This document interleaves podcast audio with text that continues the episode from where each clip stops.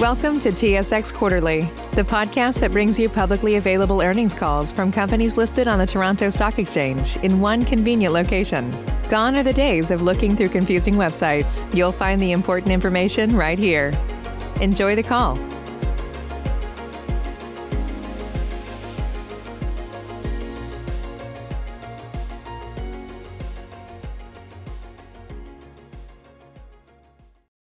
Good morning, ladies and gentlemen, and thank you for standing by. Welcome to the Wheaton Precious Metals 2021 second quarter results conference call. All lines have been placed on mute to prevent any background noise. After the speaker's remarks, there will be a question and answer session. If you'd like to ask a question during this time, simply press star, then the number 1 on your telephone keypad. If you'd like to withdraw your question, please press star, then the number 2. I would like to remind everyone that this conference call is being recorded on Friday, August 13th, 2021 at 11 a.m. Eastern Time. I'd now like to turn the conference over to Mr. Patrick Druin, Senior Vice President of Investor Relations. Please go ahead. Thank you, Operator. Good morning, ladies and gentlemen, and thank you for participating in today's call. I'm joined today by Randy Smallwood, Wheaton Precious Metals President and Chief Executive Officer, Gary Brown, Senior Vice President and Chief Financial Officer, and Hazem Hole, Senior Vice President, Corporate Development. Please note that for those not currently on the webcast, the slide presentation accompanying this conference call is available in PDF format on the presentations page of Wheaton Precious Metals website. I'd like to bring to your attention that some of the commentary in today's call may contain forward-looking statements, and I would direct everyone to slide 2 to review the important cautionary notes regarding forward-looking statements. It should be noted that all figures referred to on today's call are in U.S. dollars unless otherwise noted. In addition, reference to Wheaton or Wheaton Precious Metals on this call include Wheaton Precious Metals Corp and or its wholly owned subsidiaries as applicable. Now I'd like to turn the call over to Randy Smallwood, our President and Chief Executive Officer. Thank you, Patrick, and good morning, ladies and gentlemen. Thank you for joining us today to discuss Wheaton's second quarter results of 2021. I do hope everyone has been keeping healthy and safe since our last quarterly conference call.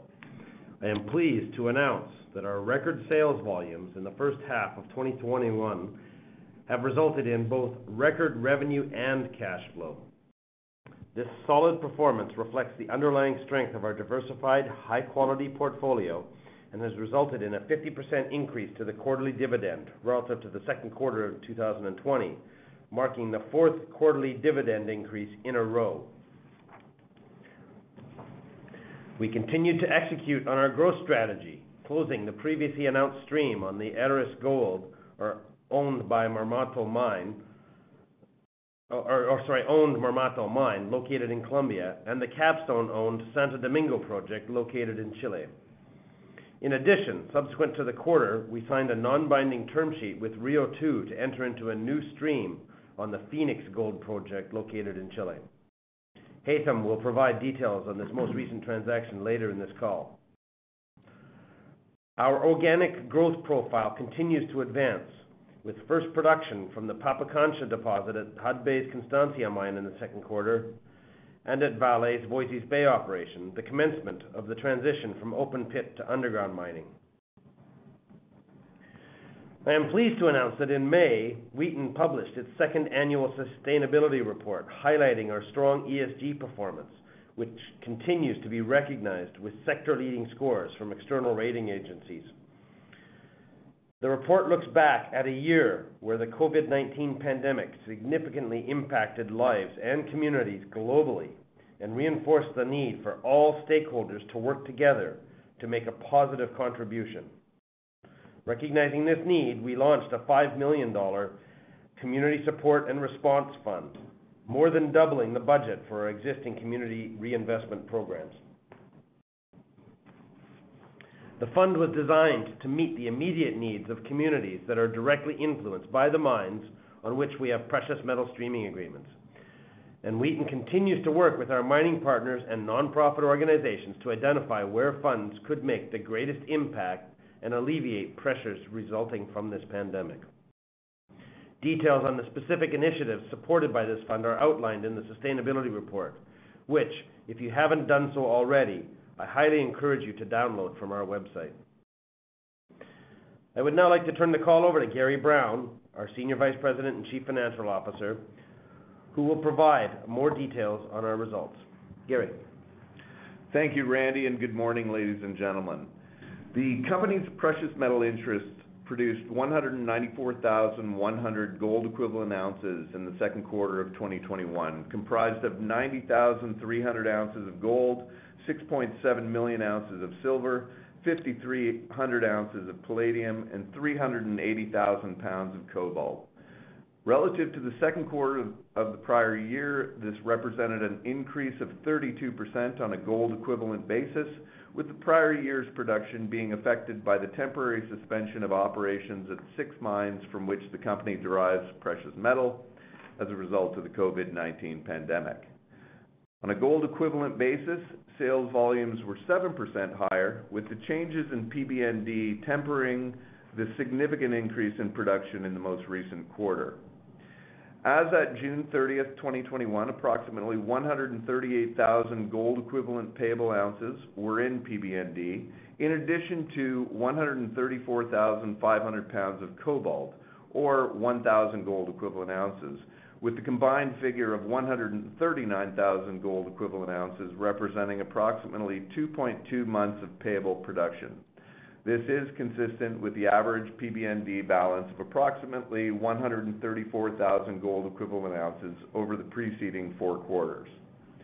Revenue for the second quarter of 2021 amounted to $330 million, representing a 33% increase relative to Q2 2020, primarily due to a 24% increase in the average realized gold equivalent price, combined with the higher sales volume. Of this revenue, 50% was attributable to gold, 45% to silver, 3% to palladium, and 2% to cobalt. Driven by the increase in commodity prices, gross margin for the second quarter of 2021 increased 46% to $182 million. Cash-based G&A expenses amounted to $17 million in the second quarter of 2021, representing a decrease of $3 million from Q2 2020, primarily due to lower accrued costs associated with performance share units, or PSUs. The company estimates that non-stock-based G&A expenses, which exclude expenses relating to the value of stock options and PSUs, will fall at the higher end of the previously communicated $42 to $45 million range for 2021. Net earnings increased by 57% to $166 million in the second quarter of 2021, compared to $106 million in Q2 2020. Basic adjusted earnings per share increased 65% to $0.36, compared to $0.22 per share in the prior year. Operating cash flow for the second quarter of 2021 amounted to $216 million, or $0.48 per share, compared to $152 million, or 34 cents per share in the prior year, representing a 42% increase on a per-share basis. Based on the company's dividend policy, the company's board has declared a dividend of 15 cents a share payable to shareholders of record on August 27, 2021, 50% higher than the dividend declared relative to Q2 2020 and representing the 4th consecutive quarterly increase, highlighting the participation that the company's unique dividend policy provides to both production growth and increasing commodity prices. Under the dividend reinvestment plan, the board has elected to offer shareholders the option of having their dividends reinvested in newly issued common shares of the company at a 1% discount to market. During the second quarter of 2021, the company made dividend payments relative to the prior 2 quarters, totaling $104 million. Made $64 million in upfront payments relative to the Marmato and Santo Domingo PMPAs, and acquired $2 million of long-term equity investments. Overall, net cash inflows amounted to $44 million in Q2 2021, resulting in cash and cash equivalents at June 30th of $235 million. Also during the quarter, the term of the company's $2 billion revolving facility was extended by an additional year, with the facility now maturing in June 2026. As at June 30th, 2021, the company had over $2.2 billion of immediate liquidity, which when combined with the unaccessed $300 million ATM program and strong forecast operating cash flows positions the company very well to satisfy its funding commitments and sustain its dividend policy, while at the same time having the flexibility to consummate additional accretive precious metal purchase agreements. That concludes the financial summary, and with that, I turn the call over to Hazem. Thanks, Gary, and thank you all for joining us today. By now, you've all had a chance to go through the economics on our newest stream on Rio 2's Phoenix Gold Mine in Chile, just northeast of Copiapó. And I can tell you that we're very happy to be a streaming partner on this project, especially with such a proven management team run by Alex Black that has a strong track record of advancing this type of deposit. As you can see on slide 11, we've entered into a small life of mine gold stream, which starts at 6% and then stays there for the majority of the reserve life before dropping to 4% and eventually to 3.5%. With an 18% production payment that increases to 22%, the upfront deposit is reduced to zero. The total stream deposit is $50 million, payable in two installments of $25 million each, one payable on closing, and another one once the EIA is received, which is the primary hurdle in Chile, as well as funding being in place, etc. It's a fairly simple 20,000-ton-a-day heap leach project, which has the potential to expand to a much larger heap leach over time. The original study by the previous owner was for a project that was 4 times this size. So although there is no current plan to ramp up to this, we do see potential for some future expansion. If everything keeps moving forward at the planned pace, this asset could be contributing ounces to Wheaton as early as the end of next year. In summary, this project is a long-life asset with potential for expansions, improvement in recoveries. It results in near-term production and is accretive to Wheaton on all metrics. We're very excited to be working with this management team and look forward to helping them advance this asset and their company. I can also take a minute to update you on the streaming opportunity landscape. We're seeing lots of new precious metal streaming opportunities, the majority still falling into the $100 to $300 million range, primarily development stage opportunities with precious metals as a byproduct, which is obviously where streaming works best. We're also seeing streaming being considered to fund expansions and for M&A opportunities, which is a little bit new. Not much these days in the way of balance sheet repair, but that's expected in strong commodity price environments. We're very optimistic that we can continue to deploy our cash to accretively add quality streams in the current environment, and we'll continue to look at streams of all sizes, but our focus will, as always, remain on quality. Over to you, Randy. Thank you, Hazem. As a result of strong production in the first half of the year, we are pleased to reiterate our full-year production guidance. For 2021, Wheaton's estimated attributable production is forecast to range between 370 to 400,000 ounces of gold, 22.5 to 24 million ounces of silver, and 40 to 45,000 gold equivalent ounces of other metals, being cobalt and palladium. With half of 2021 now behind us, we now expect to finish the year towards the high end of our guided range for silver and towards the lower end of our guided range for gold. On a gold equivalent basis, we anticipate closing the year well within the guided range of 720 to 780,000 gold equivalent ounces, previously announced back in February. As our strong development pipeline continues to deliver organic growth, I would like to highlight a few assets to watch for in the coming months. At Salobo, Vale has reported that physical completion of the Salobo III expansion was at 77% at the end of the second quarter, and is on track for a startup in the second half of 2022. As I mentioned at the beginning of the call, in April, Hudbay achieved commercial production from the Pampacancha deposit, which has gold grades that are significantly higher than the main Constancia pit. As these higher grades enter the mine plan, Pampacancha is expected to contribute to a significant increase in gold production at Constancia through 2025. And lastly, in June, Vale achieved a significant milestone when first ore was produced from the Reid Brook underground mine at Voisey's Bay, which we consider to be one of the most sustainable sources of cobalt in the world. Physical completion of the underground mine extension was at 66% at the end of the second quarter, and the Eastern Deeps underground mine is expected to start up in 2022. So in summary, Wheaton recorded a strong second quarter, distinguished by several key highlights. We achieved record revenue and declared a record quarterly dividend, which was the 4th consecutive dividend increase in a row. Our commitment to accretive growth was emphasized by the closing of new streams on the Aris Gold-owned Marmato Mine, located in Colombia, and the Santo Domingo Project located in Chile, where we are pleased to once again be working with our partner Capstone. In addition, subsequent to the quarter, we signed a non-binding term sheet with Rio 2 to enter into a new stream on the Phoenix Gold project located in Chile, a strong development project which we look forward to welcoming into our portfolio of high-quality assets. Our organic growth pipeline remains robust, with Wheaton receiving inaugural ounces from the Pampacancha deposit at Constancia and cobalt production from the underground extension at Voisey's Bay. In the quarter, Wheaton published its annual sustainability report highlighting our strong ESG performance, and we are honored to be recognized by external rating agencies for our performance in this area with sector-leading scores.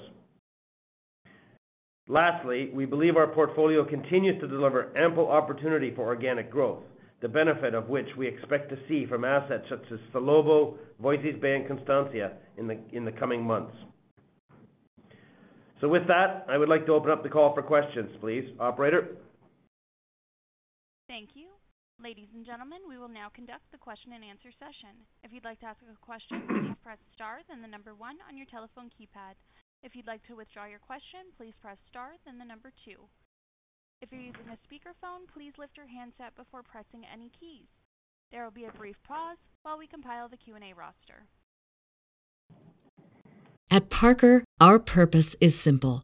We want to make the world a better place. By working more efficiently, by using more sustainable practices, by developing better technologies, we keep moving forward. With each new idea, innovation, and partnership, we're one step closer to fulfilling our purpose every single day. To find out more, visit parker.com/purpose. Parker, engineering your success. Question comes from Tyler Langton with J.P. Morgan. Please go ahead. Good morning, Randy and team. Thanks for taking my question. Just to start on, I guess, Salobo, I think, Q production was, improved over Q1 levels, but I think, sort of still impacted by some of the mine maintenance changes. I guess, should this largely be behind the company in Q3, or just how do you kind of see, production for the second half of the year? Yeah, it's, as mentioned, it's related to some of the changes in the maintenance, trying to improve overall maintenance practices down there, mainly from a safety perspective, so fully supportive of everything that Vale is doing. We do expect that transition through the third quarter. We're hopeful that by the end of the third quarter, we should be back up to the normal running rates, but we do expect a bit of an impact still here in the third quarter. Okay, great. And then just... in terms of the dividend and the 30% payout ratio, any sense in terms of, sort of thoughts, I guess, around potentially sort of increasing that, ratio sort of in the near to medium term? Yeah, Tyler, it all comes down to how effective we are at putting money back into the ground. We're obviously generating very strong cash flows.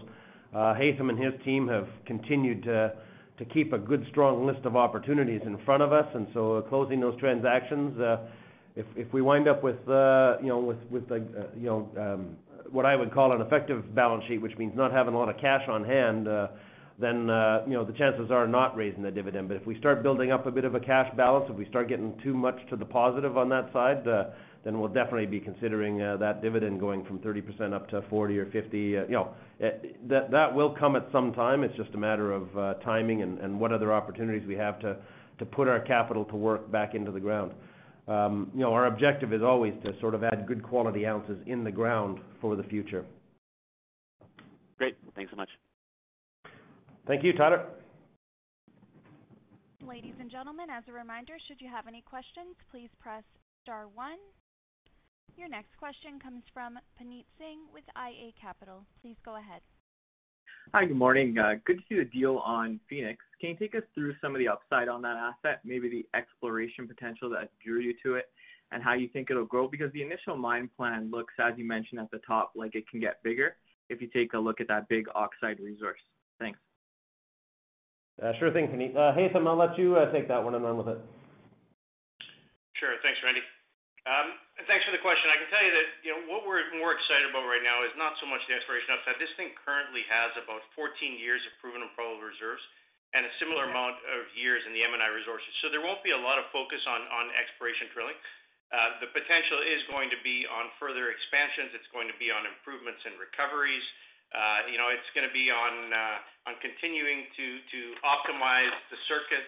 So it's, you know, from that perspective, it's a project that has the potential to contribute right now about 4,000 to 5,000 ounces a year. But you know, over time, I think this could double, triple, or even quadruple, depending on how much success they have. Okay, that's good to hear. And then just on Vale and Salobo, there's a little bit of delay in the startup, it looks like, from the first half of next year to the second half. Vale's release didn't have much to go on. Is there any more color you can provide on that? Well, I can just say that, you know, some of the challenges that Vale has had at Salobo in terms of managing the risk from the pandemic, you know, it's had an impact. They've had to ship out non-essential staff and sort of limit you know, people on site as part of their risk management system down there, and we, you know, we kind of expected. In fact, you know, we were surprised that up until now it hadn't resulted in much of a delay, but you know, that is going to have a bit of an impact. And I think that's really, you know, where I would point the finger to on the timing of that completion of Salobo III is mainly related to some of the challenges they've had in terms of having staff on to, you know, limiting staff on site in terms of moving that forward. And so you know, it's still well on track. They're still moving forward. They you know, they did focus on critical path to try and keep it going online, but sure enough, it's had a bit of an impact. It's gone from the first half, as you mentioned, first half of next year to the second half of next year.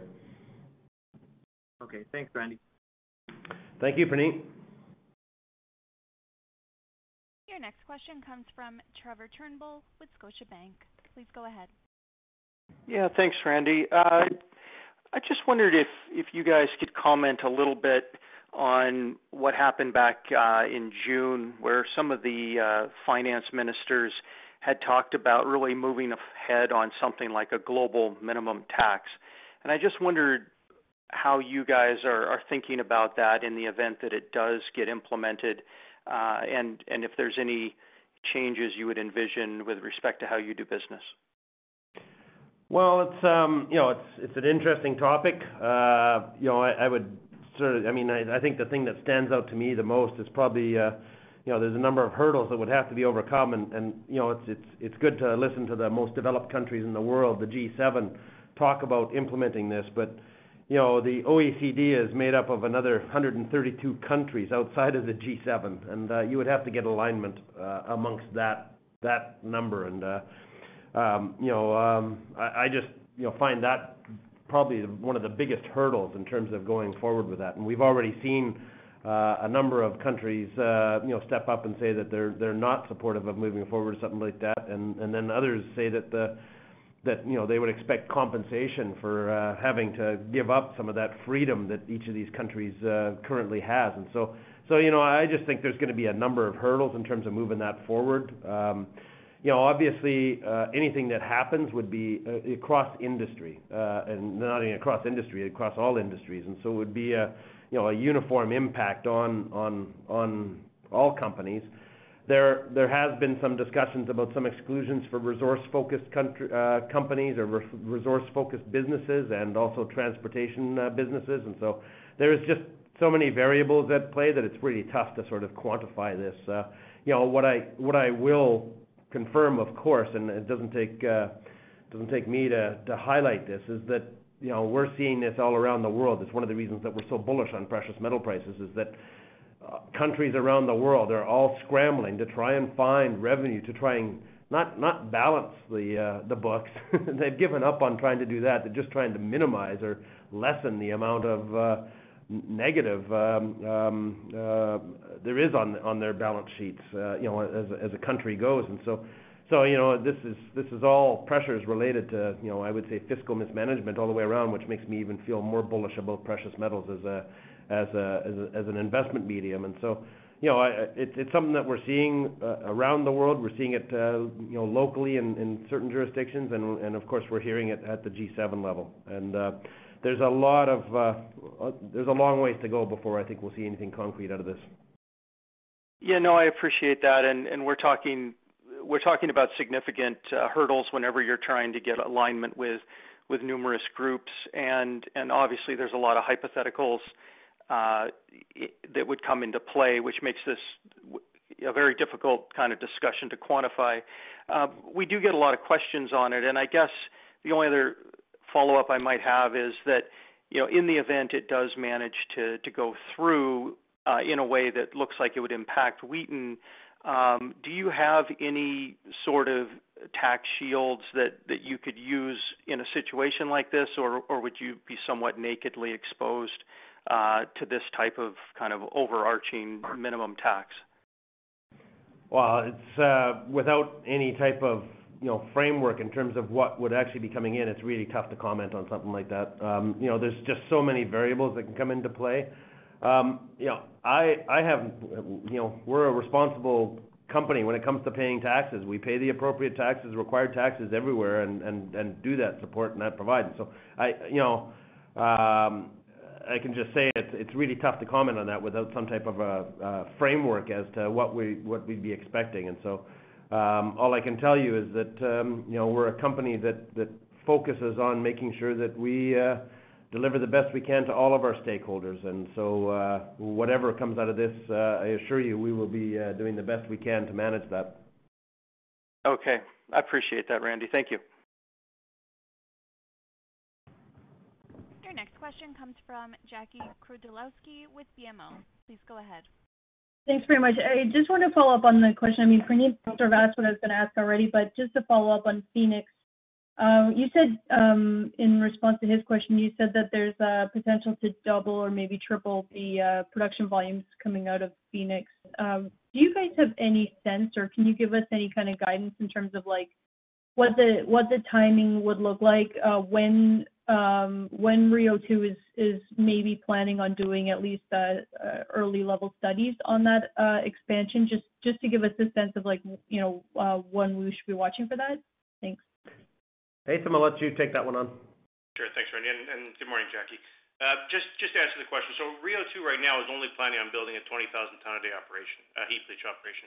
The previous owner had it scaled up to 80,000 tons a day. Obviously, that was back in about 2013, 14, much lower commodity prices, so there's definitely the potential for expansions. Rio 2 is not out there saying that they're going to expand, but I can tell you just looking at the project, assuming that they're successful in ramping this up by the fourth quarter of next year, I think it's something they have to consider over the next, I would say, 5 years to expand, to double, and continue on.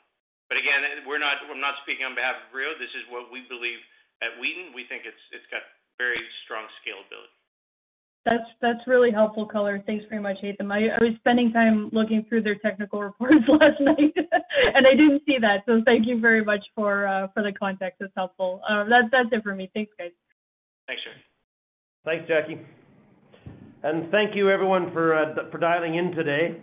In closing, we believe Wheaton is very well positioned to continue delivering value to all of our stakeholders for a number of different reasons. Firstly, by having low and predictable costs, which when coupled with leverage to increasing commodity prices, result in some of the highest margins in the entire precious metal space. Secondly, by offering our shareholders exposure to some of the highest quality mines in the world, through our portfolio of long-life, low-cost assets. Thirdly, by returning value to shareholders through our unique cash flow-linked dividend policy, which most recently allowed us to declare another record quarterly dividend. And lastly, by being a leader amongst precious metal streamers in sustainability, and by supporting our partners in the communities in which we live and operate. So to close out, I'd like to invite you to save the date for our upcoming Investor Day, which will be held virtually on September the 22nd. During this event, we will have members of our executive team providing updates on their respective areas of expertise, and in addition to technical presentations from a few of our partners. I look forward to providing a fulsome update at that time. Until then, stay healthy and stay safe. Thank you.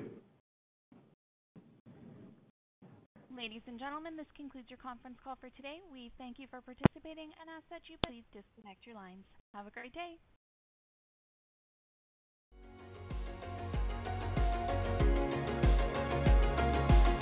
Thank you for listening to TSX Quarterly. If you enjoyed the cast, remember to leave a good rating. And remember, for any additional inquiries, please consult the company's investor relations section on their website. See you next time.